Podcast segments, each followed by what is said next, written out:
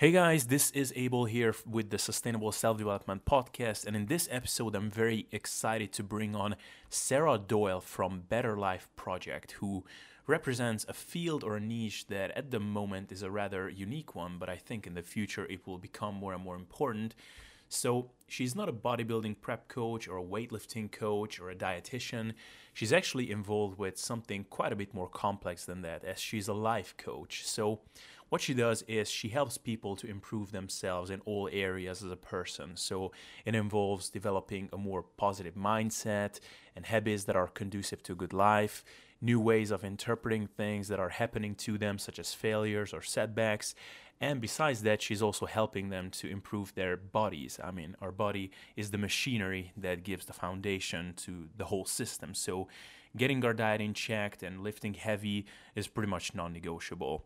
And I'm really glad that I got in contact with her because I really think that it's important to show people that general self improvement and personal development and being healthy and fit are not at all mutually exclusive, but rather, on the contrary, are very much in alignment. So, anybody who claims that you can live the best life you can while completely ignoring your body is pretty much delusional. And anybody who focuses solely on fitness and the body while ignoring other aspects of personal development is kind of missing the mark. So, in this podcast, I talked with Sarah about how she approaches life coaching and how she helps people to become better, stronger, more resilient, and simply more skilled at living a good life. And one of the overarching theme of this episode is that being positive, ambitious, and having a positive outlook is very much a skill that you need to train. And if you spend many of your years as a cynical, negative person, then be prepared that it will take some training and rewiring until you learn to think and act differently. And I mean, I'm certainly speaking from personal experience here because I mean, I lived a good chunk of my life as an incredibly negative, pessimistic and cynical person. And it took me many months of conscious practice essentially to change the way I see things in life. And I'm still working on it. So, if this is something you're interested in, I think this episode can be of help for you. So, I hope you enjoy it. Again, look at the description under the video if you're watching this on YouTube to see the timestamps and hang tight until the end because I will summarize the biggest takeaway points from this episode. And yeah, let's get into this episode with Sarah Doyle. Sarah Doyle, welcome. Thank you. Thank you. It's so great to be here. Yeah, I'm really excited to talk to you because um, your interest uh, seems to be similar to mine in that you're you're into fitness and you're you like squatting heavy and do uh, all these cool stuff, and at the same time you're uh, really into like general self improvement and you know heck, uh, cracking the code for happiness and all that good stuff. So, so I'm excited to talk to you. And so, for people who may not be familiar with you, um, would you outline your background and, and what you do and basically what your professional life consists of these days? Okay, awesome.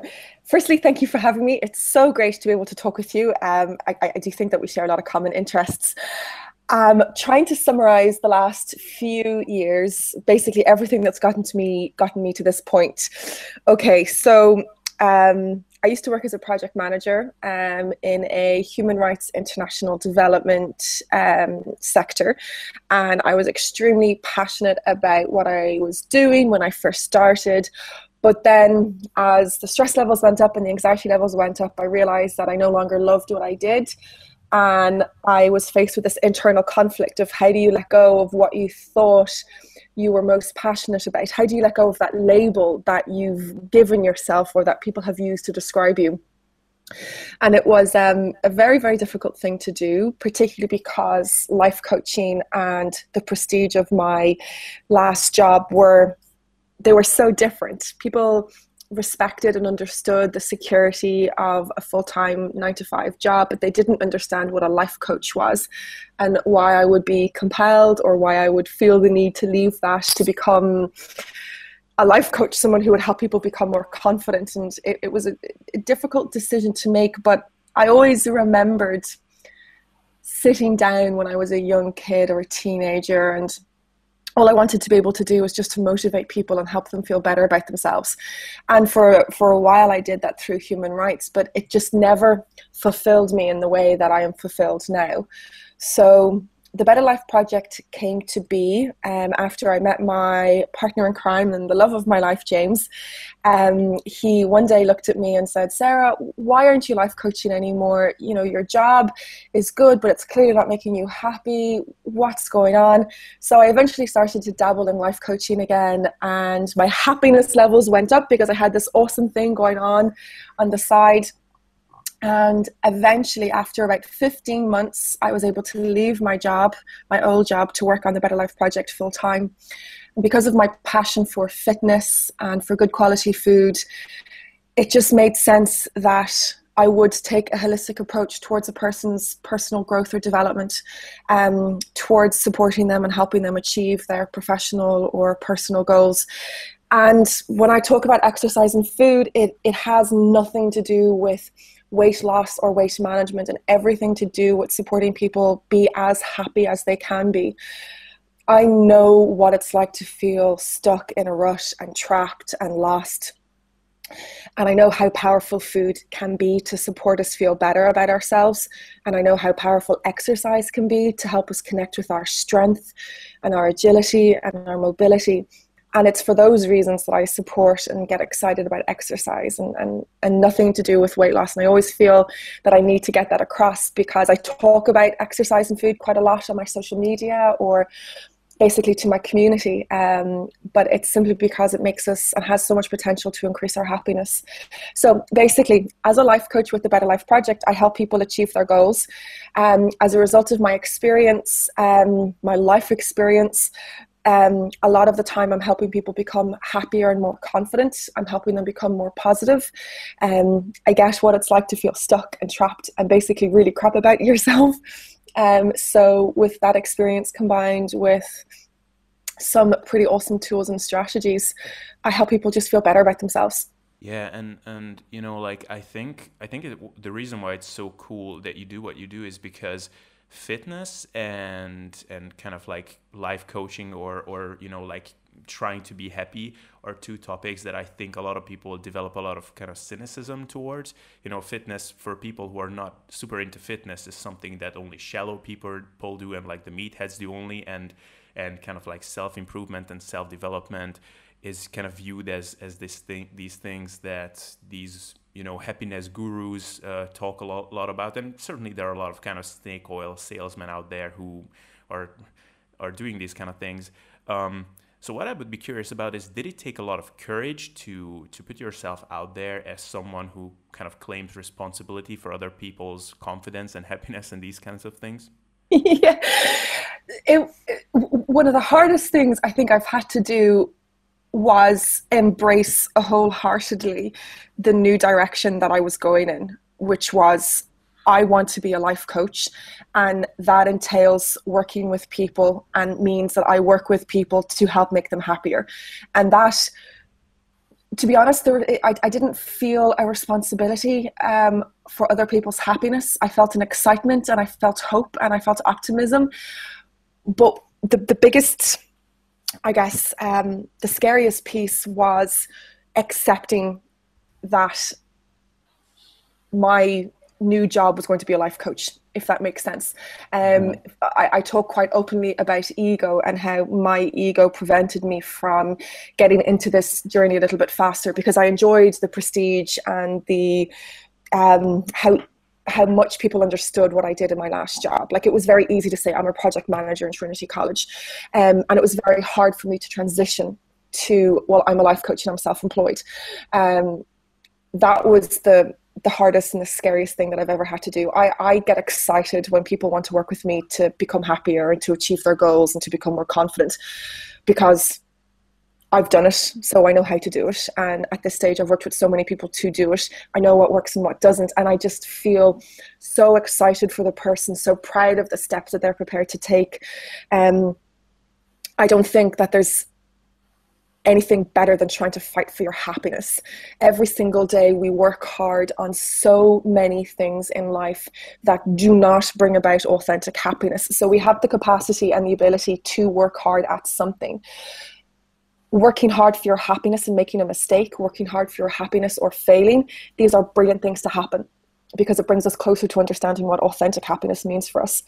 Um, so, I would rather support someone work to happiness, work for happiness, and fail, than not do it at all. Um, it's it's it's an incredible um, privilege or honor to help people figure that stuff out. So I get excited by that. It doesn't scare me at all.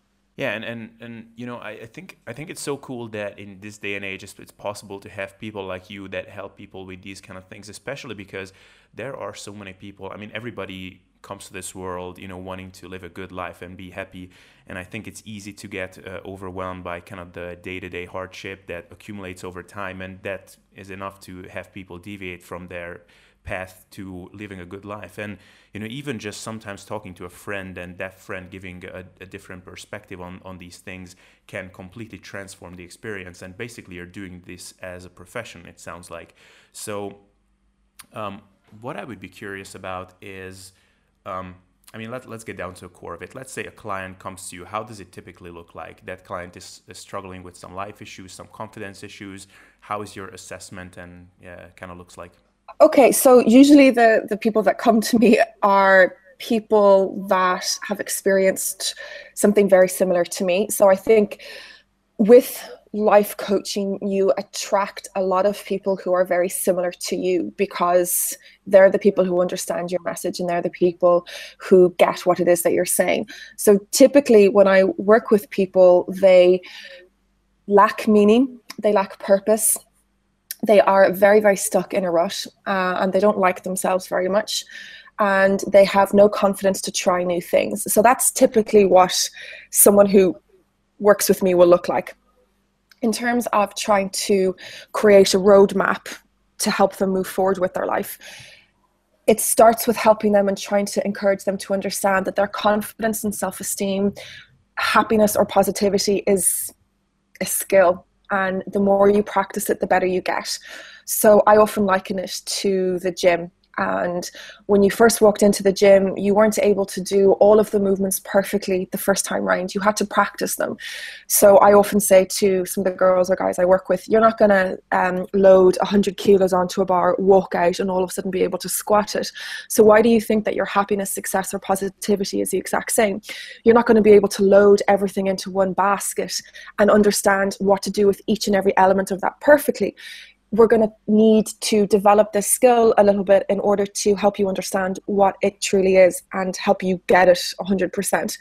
So it's about taking very, very small steps. And with happiness, quite often we forget that being happy doesn't mean that we've eliminated all of the negativity from our life.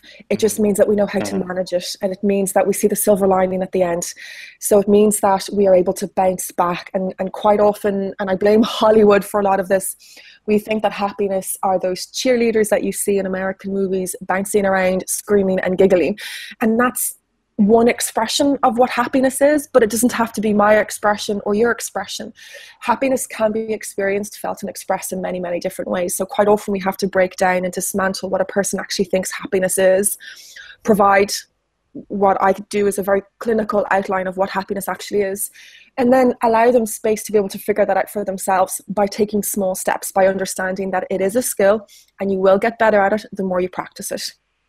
Yeah, and I, I think I, I like the way I like that you're phrasing it that way because I think when you conceptualize happiness and positive thinking and all these things as a skill that you need to practice, then by definition you wouldn't expect your life to change with one grand gesture like going to a seminar or making a New Year's resolution because that's what people expect, right? I mean, um, they conditioned themselves for years to be cynical and laziness and procrastination, all these negative habits. You wouldn't expect that to change overnight, right? Yeah, hundred percent. And and we we practice cynicism and we practice negativity, and we practice. I use so one of the tools that I use uh, to support people increase happiness and confidence are affirmations, mantras. Call them what you will. They are the dialogue or the conversations that we have in our head that support a belief around a particular thing. Um, and every single day we practice the same affirmation: "I'm worthless. I'm not good enough. He'll never like me. I won't get that promotion."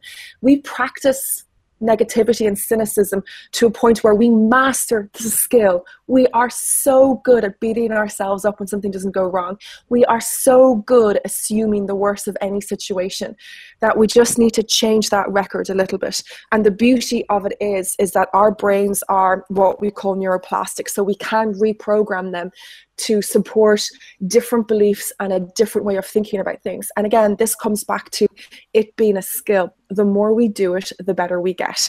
And that skill, from a, I guess, a neuropsychology point of view, is that our brain is slowly developing new pathways and new ways of doing things. Um, so yeah, and but and I mean technically it is what happens, right? Because myelination, right? That is like literally a process where your brain is like essentially getting acclimatized to doing certain things as opposed to other things. So it is a technical uh, description. Um, and um, you know, and, and it's funny because you know when when someone who is having all these issues develop the wrong habits for years, and then that person looks at someone like you know Anthony Robbins, who is you know like crushing it and is super positive about everything that is almost the equivalent of like an obese person who has never exercised in his life looking at someone who is like working out for two hours a day and squatting 200 kilograms and wanting to be there next week. Like realize that you essentially developed almost like emotional and mental obesity or i don't even know how to uh, analogize it.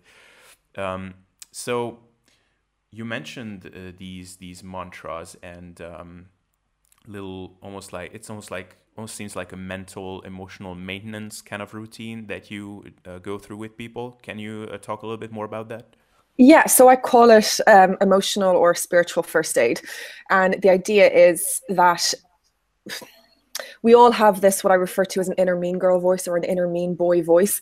And it's basically the person that criticizes us, gives out, beats us up when we've done something wrong. And he or she is the person that says, You're fat, you should go to the gym. No one is going to love you until you lose 10 pounds. You missed your squat, that means that you're worthless, you'll never be good at anything. So that's our inner mean girl or inner mean boy voice. And it's basically a set of beliefs that we have developed over time around our abilities and around our worth. And we have developed this dialogue and these conversations, and we have these statements that we constantly come back to um, that we say about ourselves when things don't go according to plan. So, quite often, what happens is when we identify that inner mean girl voice, that inner mean boy voice, we think that we need to get rid of it straight away. We think that that inner mean girl voice is a B. Can I say a bad word? Oh, oh go, go, go, for it. it. Okay, cool. Sorry, I wasn't sure. we think our inner mean girl voice is an absolute bitch and we need to get rid of her. We need to beat her down. And I look at that and I go, that's fundamentally flawed. What you are trying to do is to eliminate a part of you because you think it's bad. Whereas what we need to do with that inner mean girl voice is actually embrace her and show her love. That inner mean girl voice represents or inner mean boy voice represents fear insecurity a part of us that is threatened a part of us that is scared. And we're trying to get rid of that. Self-acceptance is about looking at looking at the good and the bad and embracing both of them. It's not about going oh i only want the good. The bad stuff can fuck off. It's about going the good and the bad is there and i embrace it together. And that means that we need to look at our inner mean girl voice and go hey, what's up? I know that you're there. I can see that you're in pain, but I'm going to try and make this better. But you're going to be okay. And that's the affirmation that we need to practice. We need to remind ourselves I am enough. I am going to be okay. And if anyone out there poo poos the idea of an affirmation, we've been using them, you've been using them for a very, very long time. The only problem is, is that you've been using it to make you feel worse. You've been using it to make you feel fairly crap about yourself. So we need to be able to create a new affirmation to target that set of negative beliefs to support you actually feel good about life again. It's um it's a very self-compassionate piece. And yeah and, and just to hammer this home even more because yeah as you said people are very skeptical about these these concepts because they sound kind of woo woo at first. Um, but I, I, guess the key key thing here is that um, these affirmations are also leading to certain actions which are which are then transformative. So so do you also help people on the the action taking side and, and give like specific advice on on what to do a hundred percent, and that's at the heart of what life coaching or coaching is. Is that it's it's targeting the set of beliefs that lead to the action, creating a set of beliefs and holding the person accountable to the action. So it's a fundamental piece of coaching it's a very future focused practice. And in order to solidify this new set of beliefs or this new affirmation, I'll quite often go, okay, so you don't think that you're enough, and you say this to yourself constantly. The belief is, I am not enough. The new affirmation is, I am enough. I am going to be okay. What do we need to do? What does your behavior need to be to show yourself that you are enough or that you are okay? So quite often it could be mirror talk for example. They stand in front of the mirror they repeat to themselves over and over again i am enough i'm going to be okay. It could be um, going into the gym and trying something without fear of failure or without fear of being judged for making a mistake. So, yes, there will 100% always be an action or a behavior to follow it up in order to solidify this new belief. And it's a fundamental part of this whole coaching thing we, we there's no point in just talking about all the stuff. I say to my clients all the time, you want to be more confident wearing that red dress, you put on the red dress. You put on the red dress and you dance around your apartment and you get comfortable and used to wearing a red dress. Then put on the red dress and walk to the shops. Then put on the red dress and go to the pub. Then put on the red dress and go to the nightclub. But don't lose 10 pounds if you want to wear the red dress. You're enough the way that you are. Put on the dress now. So that's how we get confident. We take action. Yeah, and so um for like how do you strike the balance between you know um, wanting to strive for improvement and wanting to be better which i guess is fundamentally a, a, good goal to have and is a good pursuit to have to always try to improve but at the same time not beat yourself up and, and don't feel, feel inadequate just because you're not there yet. How do you um, try to strike the balance between you know being content with what you have and not wanting to improve and being ambitious still I guess the the idea how I approach it is that ambition or wanting to be better should not be mutually exclusive to my body um, or to how attractive other people find me or how attractive I find myself. So be ambitious, strive for being better, demand a higher standard of yourself constantly. But you don't always need to express that through your body, and you don't always need to express that through your attractiveness. So, if I work with someone who wants to be better, I'm going, brilliant. Tell me how you want to you know impact the world. Tell me how you want to help your family more. Tell me how you want to be able to be a kinder more compassionate more social human being. And they're going oh but i only want to be better through my body. And i'm going okay well then that's the problem the problem is is that you've identified your self-worth vis-a-vis your body and you think the only way that you can be better or be more ambitious or be the version of you is when you look a certain way so we can strike the balance. We just need to broaden our understanding of what it means to be better and understand why it is that we feel our body needs to be better and why that category of ambition is even important. There's healthy 100%. And I believe that everybody needs to exercise for happiness and for optimal well being. But I don't think that striving to change our bodies or to have a better body is I don't want to say valid, but I don't think it's at the heart of our development or growth as human beings. I don't think our life's work is to look better or to have a better body or abs or tight bum. I fundamentally believe that our life's work is to be able to make an impact on this world and do things that we're proud of. And I think that those things will be emotional and spiritual in nature. I don't think they'll be physical. I don't think it'll be to look a certain way. Does that make sense? Absolutely, absolutely. And uh, I'm glad that you finished on that thought because this has reminded me of a question that I completely forgot to ask. Because ultimate, ultimately, we're talking about happiness, and and if that's what we're after, I guess it would be important to actually put some definitions at the term. And I know that you have some some thoughts on this. So um, what would you define uh, as happiness? Is there even such a thing as definition when it comes to happiness? Oh, 100%. and I didn't come up with the definition. All of these awesome um, positive psychologists over in the States did. Happiness is two things. One, it's the experience of positive emotion like joy, uh, pride. And two, it's how well we progress towards our life's goals. So it's about movement, it's about constantly striving. Um, so it is similar to what you were saying there about being better and doing better, but it's not purely through our bodies, it's through that emotional and spiritual contribution or impact as well. So it's when we experience positive emotion, and that's the very subjective part of happiness. Happiness, the definition is very objective. It's two things positive emotion and progress towards our life goals. The subjective part of happiness is you might dig love more than I do you might be more excited about pride than I am. But for me, gratitude. Oh unreal. When i think about things that i'm grateful for in my life I, you know i'll well up. So that's the subjective part of it. And that's the part that people always disagree on. Like no no this makes me happy. And i'm going yeah no, of course it does because it's a positive emotion.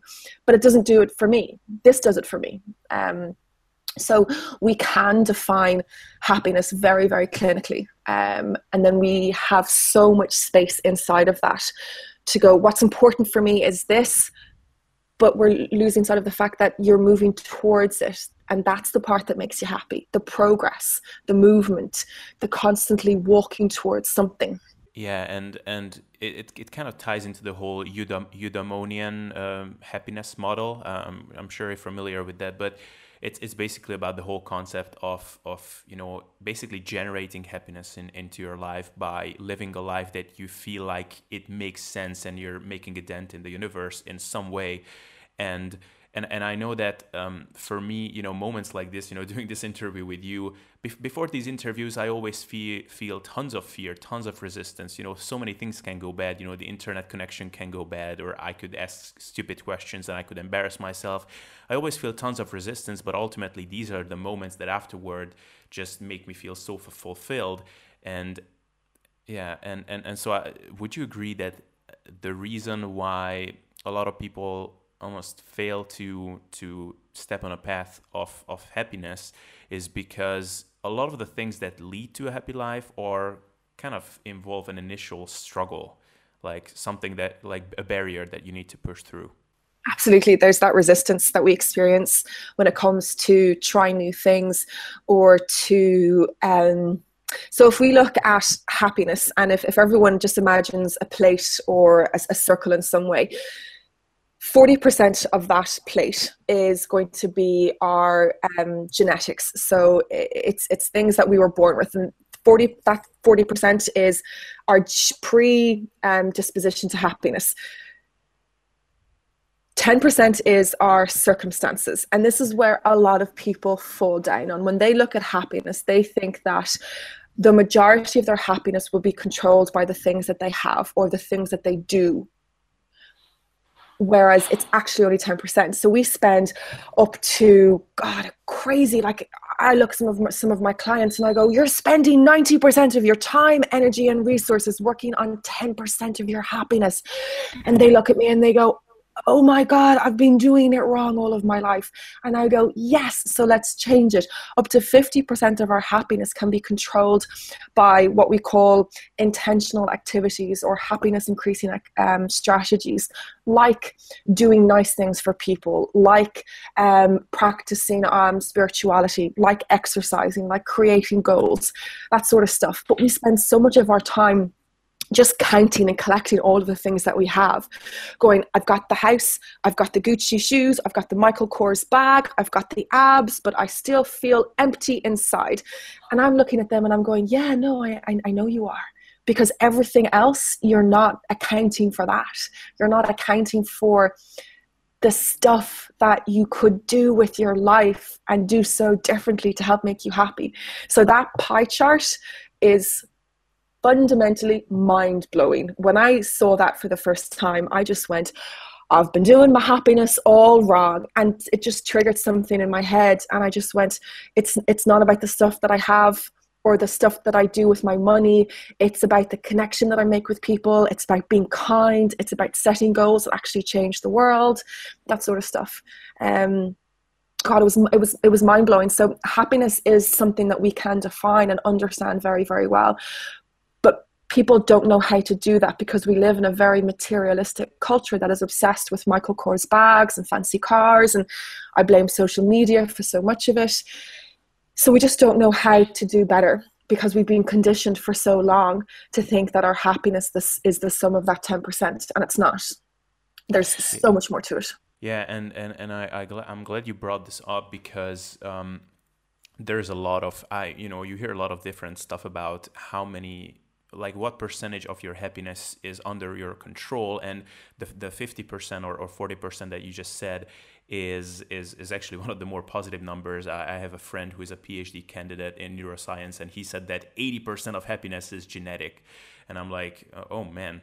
Like uh, and, and, and it's almost and it's almost like I think regardless of what the science is saying, I think it's it's everyone's best interest to believe, even if incorrectly, but uh, to believe that the majority of what we can get from happiness is under our control. Yes, would you, absolutely. Would you oh, 100%. And it's it's about letting go of to a point those circumstances that we've tried really hard to control. So it's about letting go of the job promotion and the fancy car and the big mortgage. And we can still strive for those things and have those things, but not rely on them so much to bring about happiness. Yeah, yeah, absolutely. And and so um, you know, when we talk about self self improvement and self development and, and improving our lives, there is obviously a lot of areas in our lives that we can improve. And, and I know for myself, um, when I, I kind of make an analysis of all the things that I could do with my life, you know, in terms of social skills and fitness and whatever, I, I can't even dance. So I guess that would be a, a form of improvement. So it's almost like I, I realized that my appetite for self improvement almost exceeds my capacity to do uh, the things because you can only do so, so much at one time. So when you help people, how do you like to guide them in deciding what areas to focus on first? First. Usually they guide me. I just help them articulate it. A huge part of the work I do around self esteem and confidence building will be self acceptance and appreciation. So, accepting that where we are right now is a good thing, that we are where we need to be in our life, and then being appreciative of that.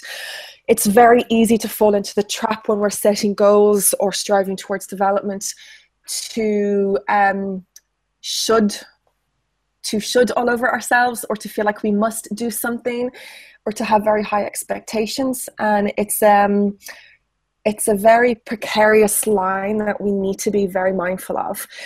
We need to be able to focus our primary efforts on accepting ourselves and being appreciative of where we are now. And I believe it's very important to do that before we strive for development or growth.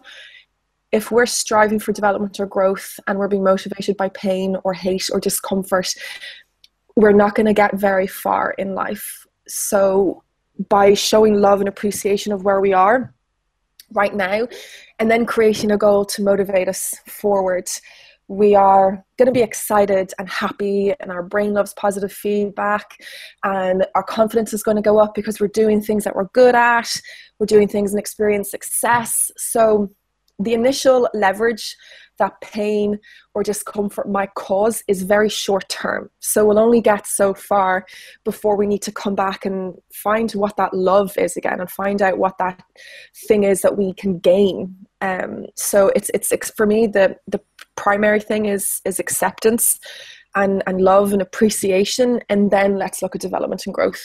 Right, and, uh, let's talk about something that uh, I, I, I believe I, I heard you touch on this in, in one of your videos, or maybe it was a podcast interview. But um, you know, I, I would like to call it um, po- motivational seminar syndrome, where people get very fired up about changing their lives, and then you know the gray everydays you know come and kind of reality hits and you have to wake up at 7 a.m and go to work. And it's of course impossible to feel motivated all the time. So how do you like to guide through people in this process of you know doing the things that they need to do even t- at times when they don't feel super enthusiastic and motivated? Mm-hmm. That comes back to basic uh, goal setting or goal programming, as I like to call it, um, and understanding with clarity and confidence the plan and the steps that we need to take towards that. So, motivation again, it's a muscle, it's a skill. The more we use it, the better we get. So, it's important that when we're motivated, we act. But if you find that you're a person who suffers from very low motivation, what you might need to do is look at your plan you take one step every single day when you're feeling super motivated maybe you take two or three steps. And then when you're not feeling so good when you're not feeling so motivated you're still on track. So for me the important thing is one understand in great detail the goal. Understand where you want to go what steps you need to take and understand what those smaller chunks are. So when I make goals or program for goals, I'll usually go on a 12 week timeline. Um, again, that helps motivation. Sometimes, if we work longer than that, we just get bored, we get restless. We're like, I haven't achieved anything, I'm going to give up now. And then self sabotage kicks in. And then we reverse engineer that goal. So you ask yourself, what are the 12 little things that I need to do to show me that I'm moving closer to that goal? So I'll do this with my squat goal, for example. 150 kilos is the dream. What do I need to do to show me I'm moving closer to that goal? Create a series of sub goals. And when I hit those sub goals, I get so motivated and I get so psyched up because I feel like I'm moving closer to that. And I understand that every day I need to be able to create habits or patterns or behaviors to support this goal from a almost subconscious way so that I have healthy habits that actually support that happening. So it's going to be mobilizing, going to the gym, drinking water, making sure that I get enough protein, sleeping, recovering, and things like that. When you understand your goal in that level, we don't always have to be motivated we don't always have to be fired up and ready, but we understand that there is a small task that we do need to get done to support something happen. So motivation, I think, is it's obviously so important. It can sometimes be a little bit overrated, um, because we think that unless we have it, we can't act. So it kind of depends on on who you are, and and and this is why goal programming can be so subjective if you place a lot of value on motivation, when you are motivated, act. Do as much as you possibly can and then give yourself a break when you are not motivated. If motivation isn't that important to you, but confidence is the biggest thing, one small step every single day. Build yourself up for success. Do something that you know you're going to be able to do well. And that way, you'll always have clarity and confidence and be moving in some direction. Yeah, and, and I guess regardless of your baseline motivational levels, I think uh, I'm I'm curious if you you see this with your own clients or or if you experience this with yourself, but um, looking back on past progress always makes it easier. So you know when when you see that you've accomplished something for you know for the past couple of months and you see okay I did this this and this that is signaling to yourself and is an evidence that okay i'm in fact capable of doing this because i've already done it. Right. Absolutely. And that's you know if, if one of the most um, powerful thing powerful things that a person can do to increase their confidence is to look at past progress and go yes i've experienced success. I'm competent i can. I'm so much more excited about the next step and about the next part of my journey. So that's why we need to be able to program a goal very carefully and build someone up for success. If i have a client that looks at me and, and i don't do weight loss with my clients but on this particular occasion i did she wanted to lose five stone. And if she lost five stone she would have turned around and you would have seen it would have been a profile and there wouldn't have been anything left of her. She she would have disappeared. And I'm looking at her and I'm going, yeah, but when you don't lose five stone, you're going to feel so disheartened. It's never going to be enough. Two pounds a week is never going to be enough because you have such a grandiose goal. Let's build yourself up for success. So all of a sudden, five stone became five pounds and she was successful. She lost two pounds and she went, Sarah, I'm almost halfway. I'm almost halfway towards my goal. I'm doing such a good job. And I went, I know, because you can do this. But the condition on which you've based your success was realistic, was manageable and doable. And you feel good. So now you are excited to move forward. But if your goal was five stone, you'd look at that two pounds and go, it's not good enough. I failed. I don't know what I've done wrong. So past progress is so important um, when it comes to confidence building and, and actually feeling motivated or excited or enthusiastic about, about the final output. Yeah, yeah, it's. Uh, I, I, had a similar thing the other day that you know I was focused on because I was one of those bros in the gym who never trained legs for a long time, and and, and, for a long time it, has been a priority to bring up my legs, and I I, I re- realized that okay, first let's not focus on the big legs. First, let's just become comfortable, you know, frying my quads on the leg extension machine because right now I'm completely not comfortable doing that. So let's start there and that is it's almost like an identity right i'm the kind of person who is comfortable frying my legs on, on the leg extension machine so um, let, let's t- uh, talk about the practicality of this a little bit because um, ultimately uh, the goals that you achieve and the results you get will be determined by kind of like your daily habits um, are you are you uh, placing a large emphasis on developing daily kind of uh, routines, habits, and rituals that kind of you can do on autopilot? Mm-hmm. Yeah, hundred percent. So a lot of the time, a, a goal is is just a, a, a different it's just it's a small thing that we can do towards building a lifestyle for ourselves. So when it comes to building goals around confidence like that isn't just a fad. It's not something that we're just trying to do for christmas and then all of a sudden we can revert back to feeling low confidence and low self-esteem. When we create a goal around our health our happiness our confidence and our self-esteem it's not just a 12 week fad. It's not just oh i need to be confident for this one day and then i can go back to feeling really bad about myself or i just want to be able to run a 10 kilometer race and then i can go back to feeling really lazy and getting the bus everywhere. It's a lifestyle so we will 100% benefit from having healthy habits to support us have a healthy permanent long life longevity.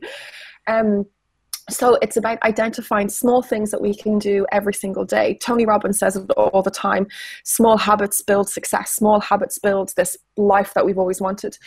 So get the person, get the client, get the person that I work with to go, well, what do you think that you need to do every single day to support that happen? And they might go, um, I don't know, maybe I need to go to the gym. And I'm going, okay, well, think about this realistically. Are you going to go to the gym every day?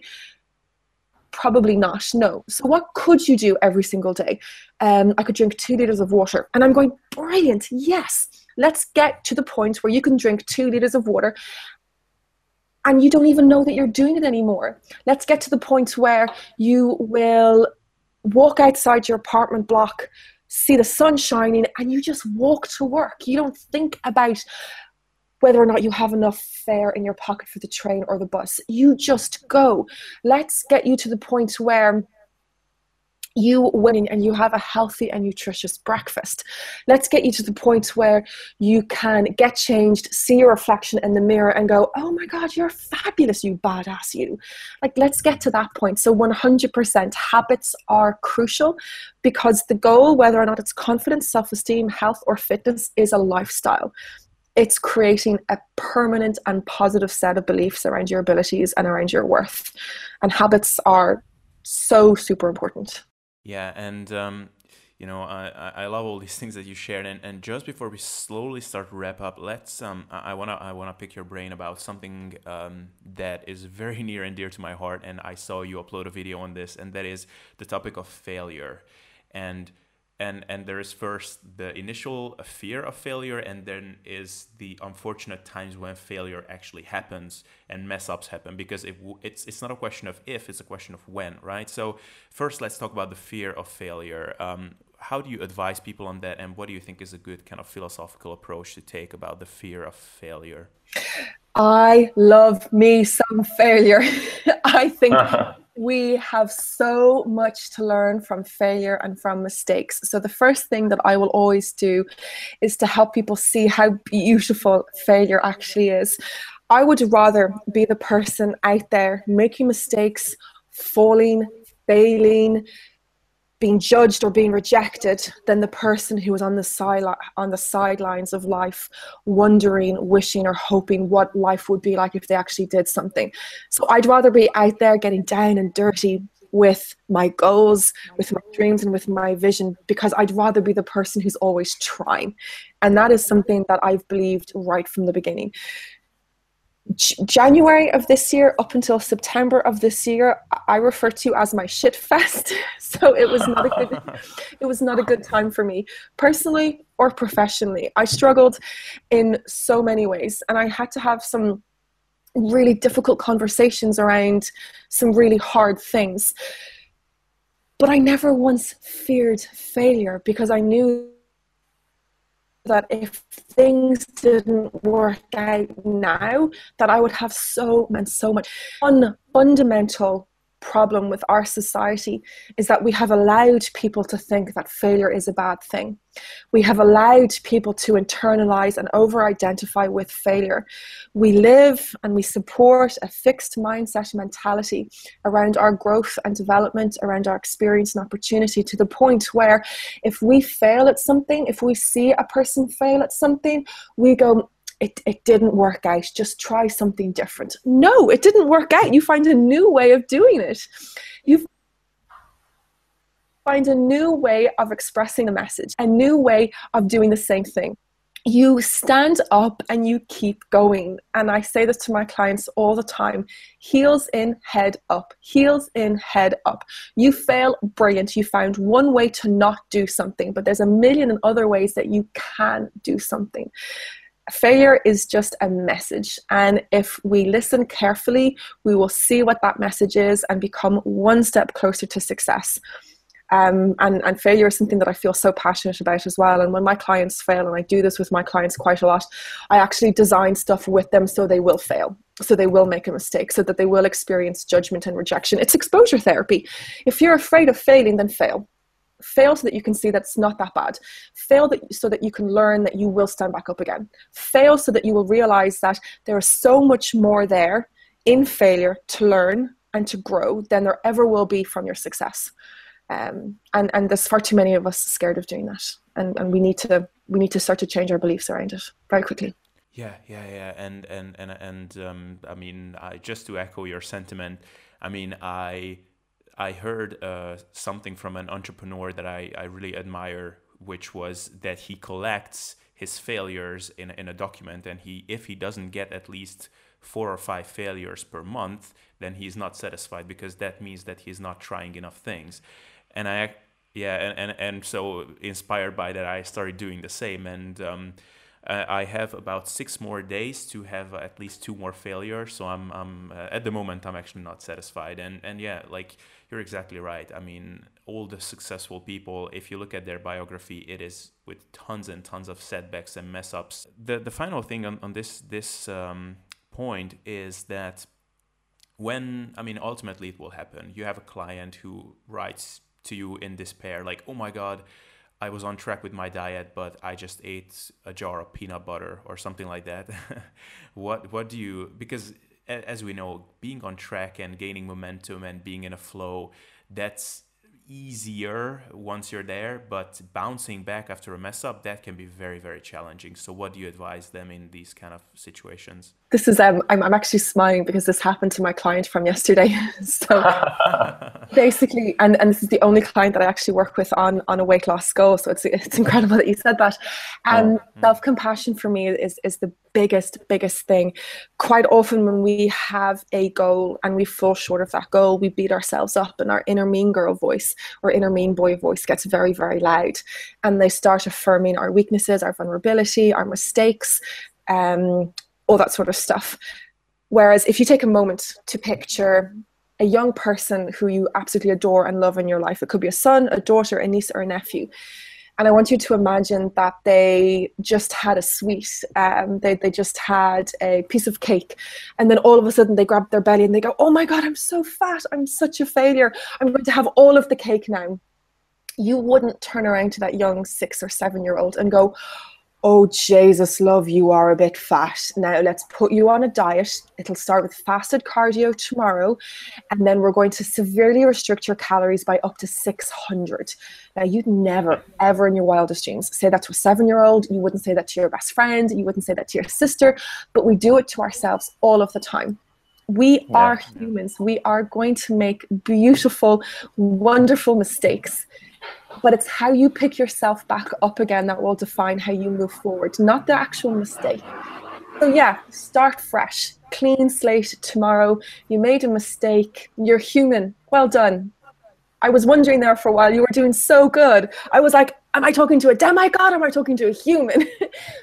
it's perfectly yeah, natural and normal. So just start fresh tomorrow. It's it's how you respond and react to that mistake that will define your journey as you move forward, not the actual mistake. Um, so this is where again, I think it's very important, and I learned this from one of my friends uh, who's a nutritionist he said that whenever he's working with a client around weight loss, so it could be the same for anything, never restrict yourself in any way. Never say that you can't have the thing that you love the most in the world. So if you love peanut butter, how much peanut butter do you need to feel satisfied every day? A, tablespoon. Then have your tablespoon. Enjoy it, savor it, but never deny yourself something that you love. And that can be the same of, of any goal in the world. Never deny yourself of the things that you love. Never say that you can't have fun, that you can't feel excited. If a goal isn't fun, you shouldn't be doing it. It, sh- it shouldn't be in your life.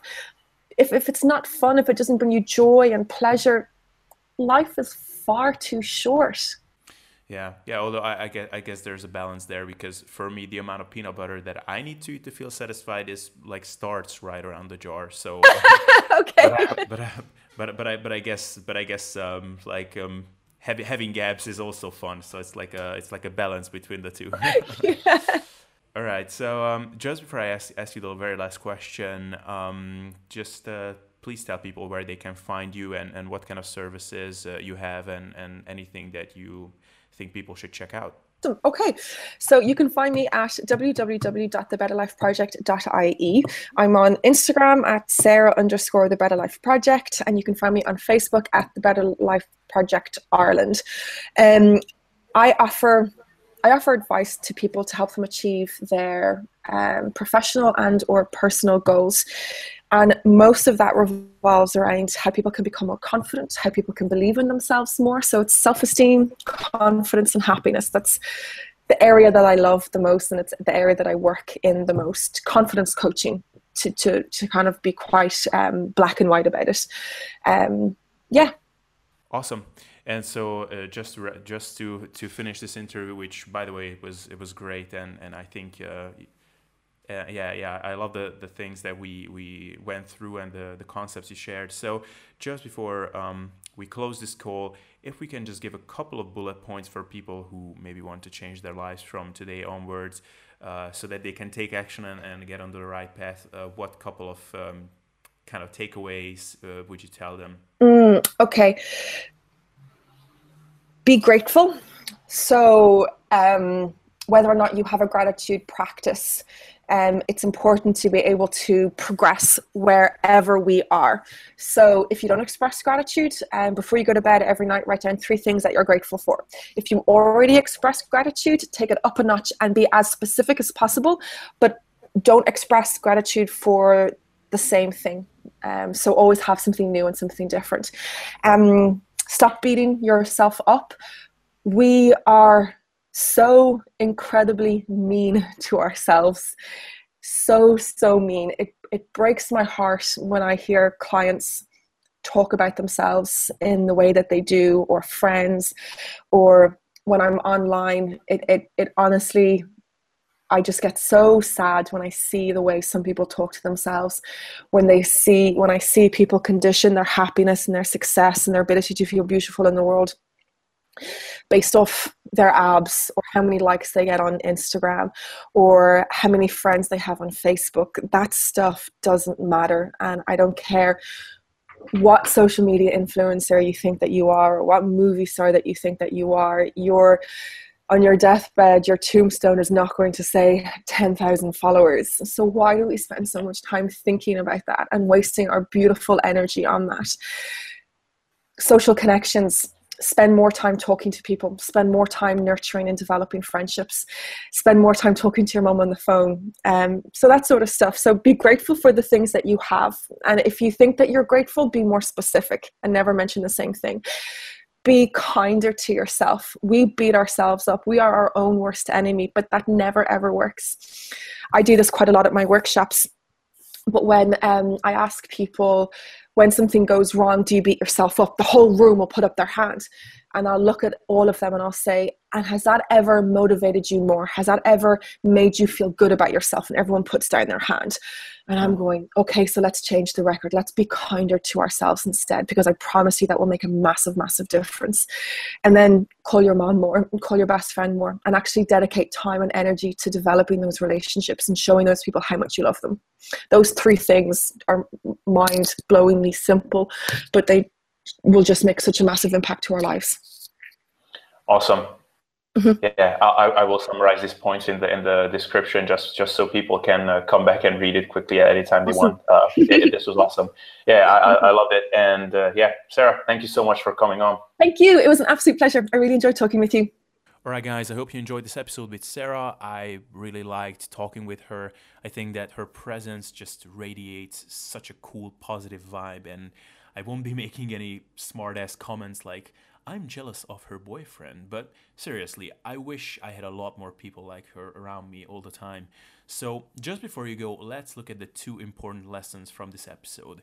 Um, number one is don't view your personality, how happy you are, how motivated you are, how confident you are as some God given gift.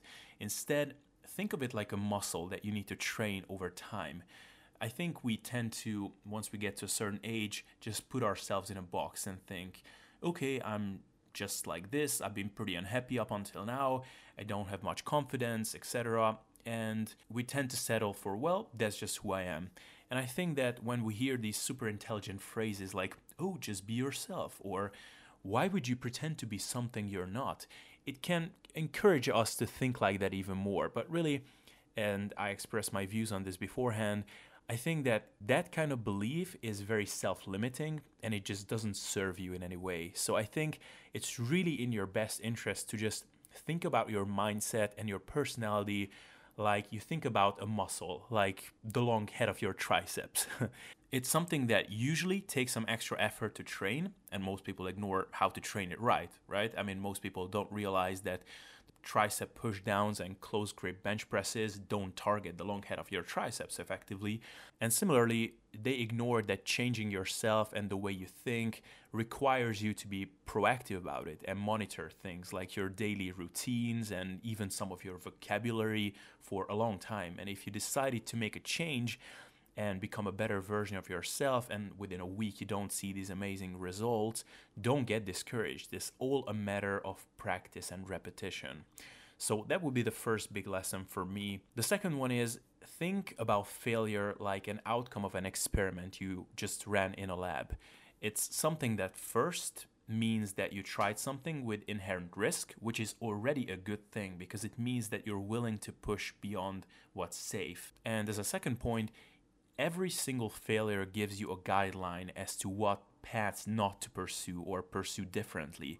And I mean, don't get me wrong, it's not like I'm immune to this. I'm full of insecurities and fears when trying something new. And when it fails, of course, I feel like I've been punched in the face. But at the same time, I realize the value in pursuing new things and taking risks. And that's why I started to keep a log of my failures and actually try to collect more and more every month and thereby I almost force myself to take risks and go through the fire a little more. So these were my two big takeaways. View your personality and your mindset as a muscle that you need to train and shape to your desire with enough practice and view failure as something positive that you don't need to fear.